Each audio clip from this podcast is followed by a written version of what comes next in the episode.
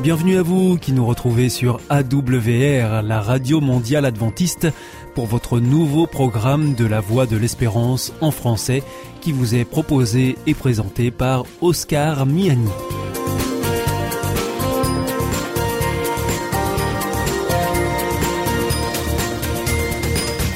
C'est donc parti pour les 30 prochaines minutes ensemble. Merci de votre fidélité à la voix de l'espérance. Vous êtes toujours plus nombreux à nous écouter sur les ondes aussi par Internet ou encore grâce à votre téléphone. Euh, d'ailleurs, je vous rappelle tout de suite les numéros qui ne sont absolument pas surtaxés. Alors si vous voulez nous écouter avec votre téléphone depuis la France, eh bien vous composez le 01 80 14 44 77. Si vous êtes en dehors de France, vous ajoutez le 00 33, puis vous faites le 1 80 14 44 77. Et puis si vous voulez nous écouter depuis les États-Unis, eh bien vous composez le 1 712 432 9978. Aujourd'hui, nous vous proposons dans notre programme votre rendez-vous santé avec le docteur Jean Lincey. Ensuite, nous retrouverons la chronique Un air de famille. Et pour finir, un temps de réflexion avec Pierre Péchou pour Vers d'autres cieux. Mais tout de suite, pour commencer, voici Sentez-vous bien.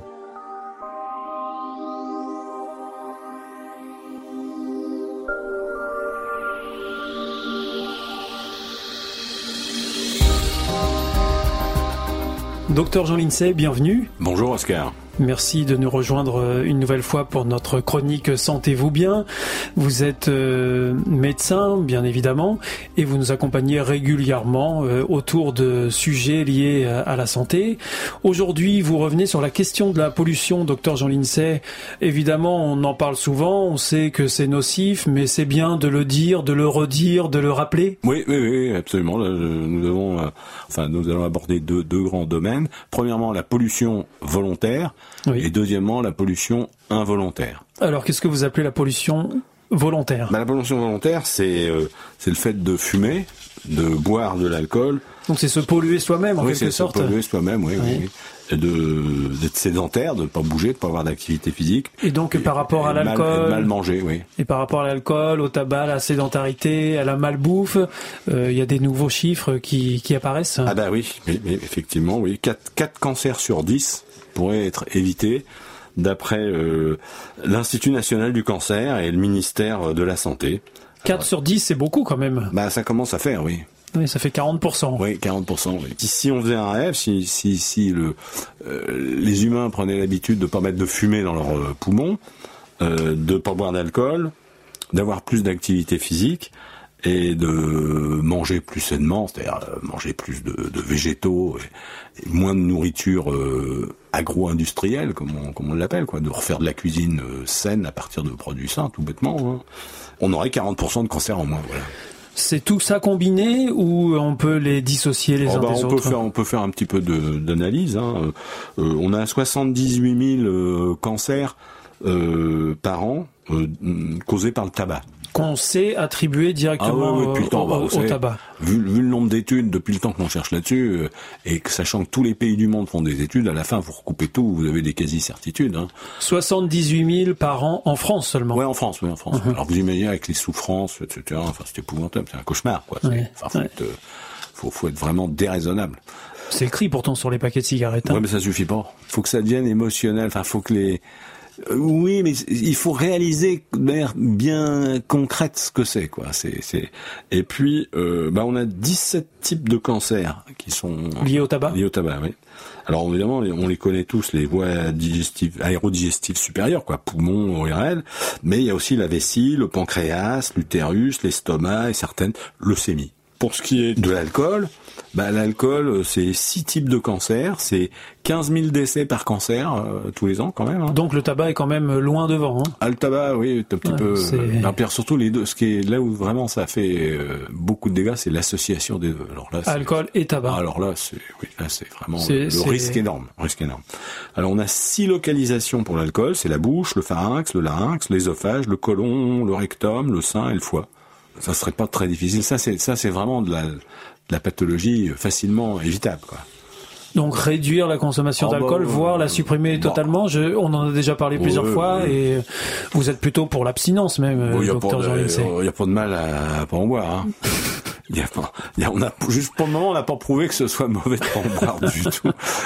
Il n'y a pas d'études montrant que c'est vraiment, c'est vraiment grave de pas boire d'alcool. Hein. C'est, c'est- c'est- c'est- euh, Et, et donc il y a, il y a le tabac, l'alcool. On a parlé de sédentarité aussi. ah ouais? Et, et donc euh, il ça, y a des cancers à cause de la sédentarité. Ah bah euh, oui, c'est bien connu. Hein. de plus en plus ça diminue grande. L'activité physique diminue énormément le risque de, de cancer et surtout euh, l'activité physique diminue, pas surtout, mais mais aussi diminue énormément le risque de récidive. Quand on a eu le malheur d'avoir un cancer, si on a de l'activité physique euh, soutenue, hein, euh, par exemple dans les cancers du sein chez la femme, c'est absolument incroyable. Si la femme se, qui a eu un cancer du sein se met à avoir de l'activité physique, mais il faut que ce soit assez intensif. Il faut que ce soit suivi régulier. faut que ce soit euh, intensif, faut, faut, faut, faut, faut transpirer. Les préconisations, c'est d'ailleurs trois heures par semaine. Ouais, je crois que c'est ça. Trois hein. heures, trois heures et demie par semaine. Une demi-heure intensif, vraiment. euh, euh, faut, faut, avoir, faut, faut transpirer quoi. Faut transpirer assez intensif. Ça, ça, ça divise par euh, par deux le, le, le risque de, De récidive. de récidive, quoi. C'est énorme. Comme ça divise déjà par deux le risque d'en avoir un. Ça fait que si vous êtes physiquement actif, ça divise par quatre le risque de mourir d'un cancer du sein, quoi. C'est significatif. Ah bah oui, oui, pas qu'un peu. On n'a pas parlé de la malbouffe, mais bon, Ah euh, bah, la c'est les mauvaises graisses, oui, c'est oui. tout ça. C'est junk food, hein, Oui. euh, tout ce qui est agro-industriel, quoi. Faudrait manger des végétaux, des fruits, des légumes euh, cultivés en proximité et bio, quoi.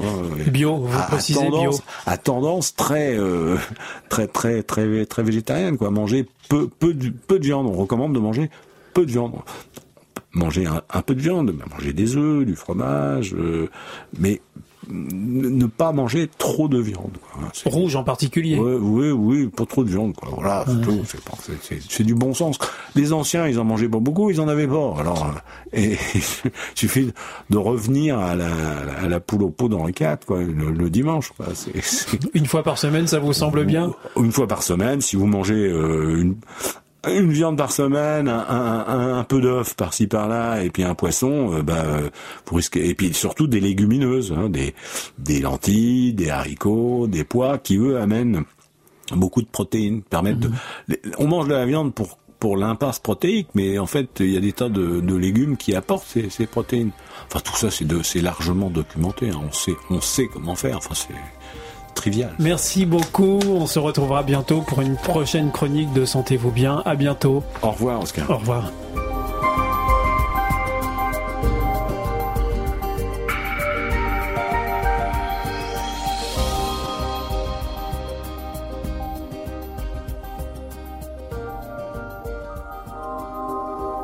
Vous aussi, votre santé vous intéresse?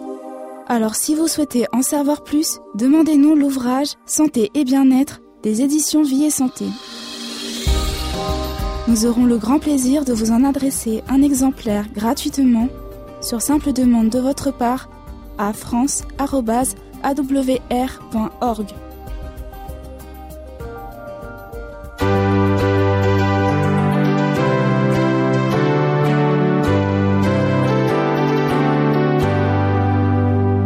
This is Adventist World Radio, the voice of hope. Ici Radio Mondiale Adventiste, la voix de l'espérance. Hier ist Adventist World Radio, die Stimme der Hoffnung. Questa è la radio mondiale avventista. La voce della speranza.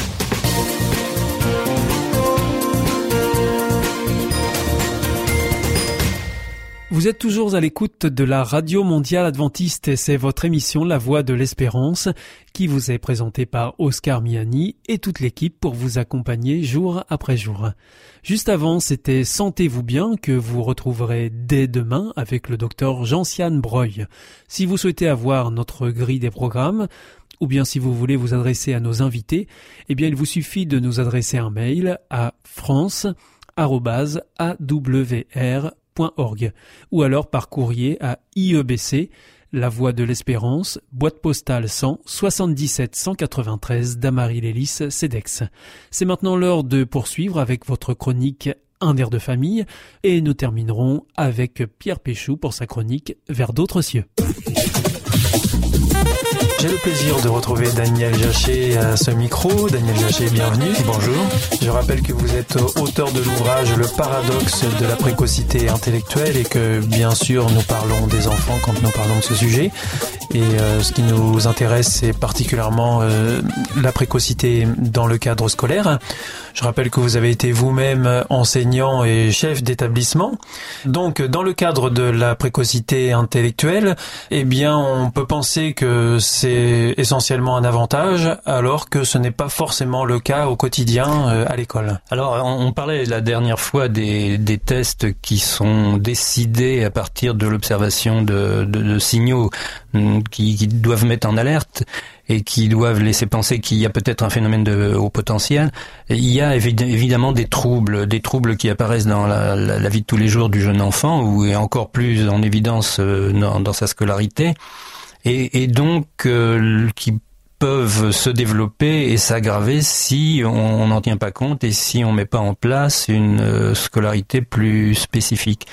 Le, le trouble le plus anodin euh, et partagé par beaucoup d'autres, ça, ça, peut être l'ennui qui, qui peut, simplement venir d'un enseignant qui n'est pas très dynamique. Mais euh, si cet ennui se transforme en phobie scolaire, en envie de ne plus aller euh, en classe euh, pour justement ne pas y perdre son temps, ça peut s'aggraver, ça peut se transformer en, en, déprime, en dépression, ça peut et alors cette cette réaction dans, dans deux cas extrêmes peut aller soit d'un côté vers une révolte contre l'institution scolaire et, et entraîner des actes de vandalisme contre l'école, ou à l'inverse un repli sur soi, et puis une, une entrée lente dans un phénomène euh, suicidaire ou d'autodestruction, qui sont graves dans les deux cas, mais qui sont exceptionnels. Donc en fait, euh, d'où toute l'importance de pouvoir détecter rapidement un enfant précoce. Alors voilà, je pense que à l'école maternelle, c'est peut-être un peu tôt, à l'école primaire, c'est la, la période où il faut être assez attentif et en, en, déduire des dispositions à mettre en œuvre pour l'entrée au collège en, en, sixième avec une, une information réciproque du corps enseignant et de, de la famille. Et euh, finalement, euh, ce qui peut apparaître comme euh, un réel avantage au départ euh, peut se révéler comme un véritable handicap pour ces enfants. Alors ceux qui travaillent sur les, grands groupes et, les statistiques euh, disent qu'il y a à peu près euh, entre la moitié et deux tiers d'enfants à haut potentiel qui arrivent d'une manière ou d'une autre à tirer profit de leur capacité pour euh, pour avoir une scolarité au minimum normale et si possible euh, réussie. Et puis il y a un tiers pour qui ça peut vraiment mal tourner. Et d'ailleurs, euh, je me souviens d'une chronique précédente où euh, vous précisiez que le ministère de l'Éducation avait reconnu, euh, avait pris en compte en tout cas la question de la précocité euh, intellectuelle à l'école, euh, essentiellement sous l'angle de du handicap. Absolument. Euh, la, la, prise en, en, de conscience du ministère, euh, qui remonte maintenant à 10 ou 15 ans, euh, est évidemment basée sur la prévention du handicap, car effectivement, un, un, enfant à haut potentiel non reconnu et incompris peut évidemment supporter un handicap assez lourd dans sa scolarité. Et alors, est-ce que aujourd'hui les établissements scolaires arrivent à aider ces enfants? On a des exemples d'équipes très performantes qui ont bien compris la situation et qui ont mis en œuvre des dispositions tout à fait simples à, utiliser, mais encore faut-il être informé. Et à ce moment-là, ça, ça réussit très bien. Euh, évidemment, il reste encore un long chemin avant que tout le système éducatif soit euh, dans ce cas. Et eh bien, en tout cas, on souhaite que les choses puissent continuer à avancer dans le bon sens pour tout le monde. Daniel Hergé, merci.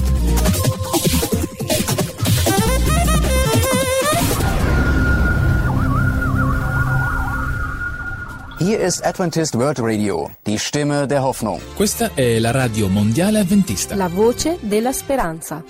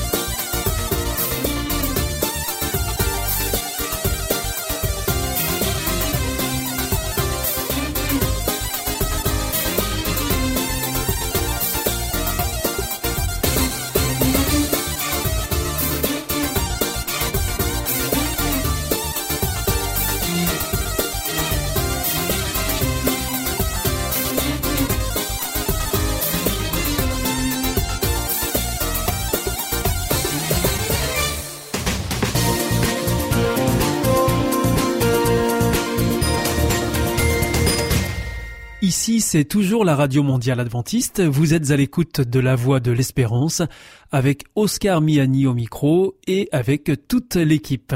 Je vous rappelle que vous pouvez nous écouter sur les ondes, sur Internet aussi, www.awr.org ou encore par téléphone. À présent, c'est Pierre Péchou qui nous rejoint dans le studio pour nous proposer une nouvelle réflexion dans sa chronique Vers d'autres cieux.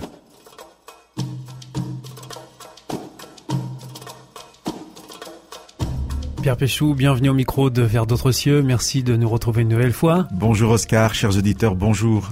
Je rappelle que vous êtes euh, conférencier, pasteur, chroniqueur radio. Aujourd'hui, euh, comme euh, à chaque fois, vous nous proposez de nous arrêter sur un passage que vous avez sélectionné dans la Bible. Et aujourd'hui, vous nous proposez donc de revenir sur euh, un, événement où Jésus, lors d'une fête juive, se rend à Jérusalem. Et il se rend d'ailleurs là où des malades se tiennent couchés devant un bassin, espérant ainsi pouvoir s'y plonger lorsque l'eau s'agite dans ce bassin, et notamment pour y être guéri. Et alors, euh, à cet endroit, Jésus rencontre un homme malade qui se tient là depuis 38 ans. Est-ce que vous pouvez nous expliquer exactement de quoi il s'agit là, Pierre Péchou? C'est un peu spécial comme environnement, comme euh, description. Oui, alors la Bible euh, ne nous en dit pas beaucoup plus euh, que ce que vous avez résumé, donc j'aurais du mal en fait à expliquer parce que ça reste assez énigmatique. Mais bon, c'est un peu euh, particulier euh, ce qui se passe là euh, sur ce bassin. On est un peu dans un fonctionnement magique. Alors la tradition nous explique que un ange, et je vais parler au conditionnel, un ange viendrait agiter l'eau et le premier qui rentrerait dans l'eau serait guéri. Mais en tout cas, euh, ce- cet homme là dont il est question, ça fait 38 ans qu'il est là, et 38 ans, ça commence à faire long quand même. C'est le moins qu'on puisse dire. Je pense qu'on on aura du mal à, à imaginer sa situation. On peut essayer de le faire. Mais très concrètement, c'est impossible de pouvoir imaginer ce que c'est de passer 38 ans de sa vie assis au bord d'un bassin en espérant euh, être le premier à y être plongé pour être euh, éventuellement guéri. Parce que nulle part le texte nous dit que ça fonctionne. C'est une croyance populaire. Et on attribuait ce pouvoir à un ange, donc ça venait de Dieu. Et euh, ça va être intéressant si on ne doit rappeler qu'une chose euh, aujourd'hui, c'est que Dieu ne fonctionne pas comme ça. Et alors, comment est-ce que Dieu fonctionne Oui. Qu'est-ce que Jésus va apporter de plus dans cette situation?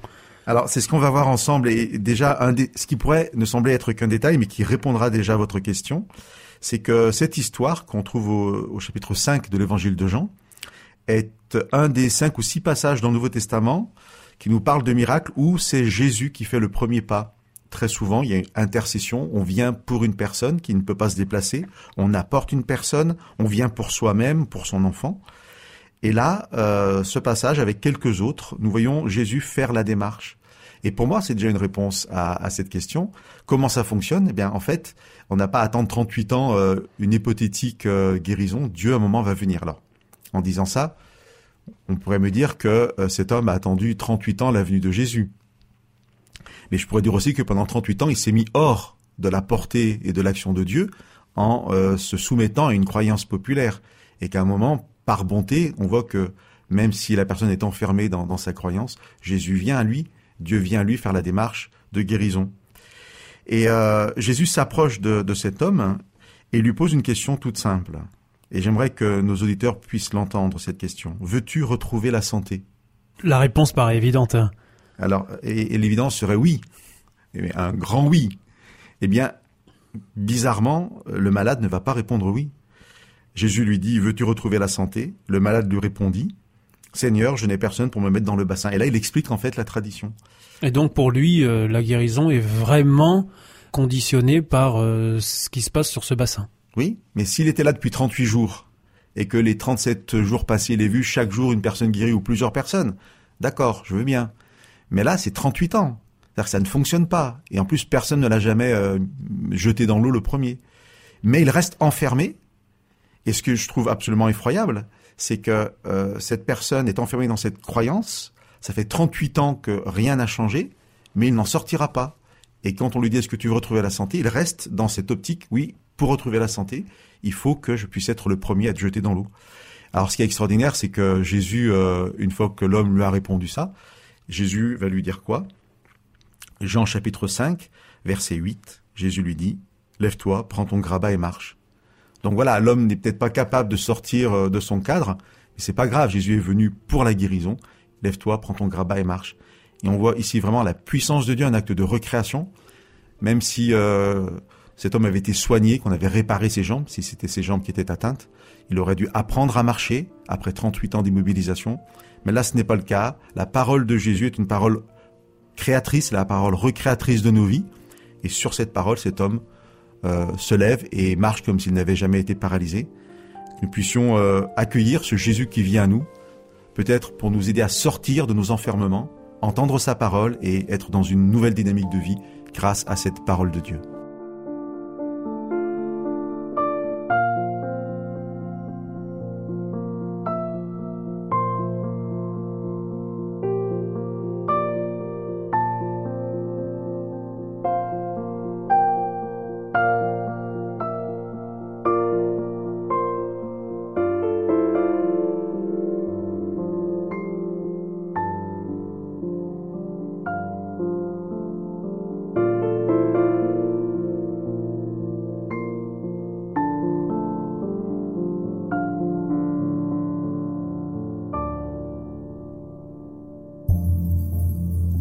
L'amour. Est-ce un nouveau film Non, c'est le nouveau cours de l'IEBC. IEBC.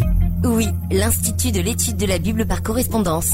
Tu vas sur le site www.iebc.org et tu découvres tous les cours gratuits. Tu as raison. Au nom de l'amour, ça vaut la peine.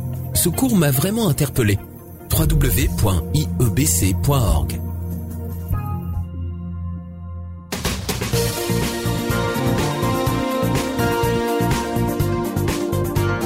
Notre émission est maintenant terminée. Vous étiez à l'écoute de la Radio Mondiale Adventiste et c'était La Voix de l'Espérance. Je vous donne rendez-vous dès demain. Je vous souhaite une très bonne continuation à tous. Que Dieu vous bénisse. À demain.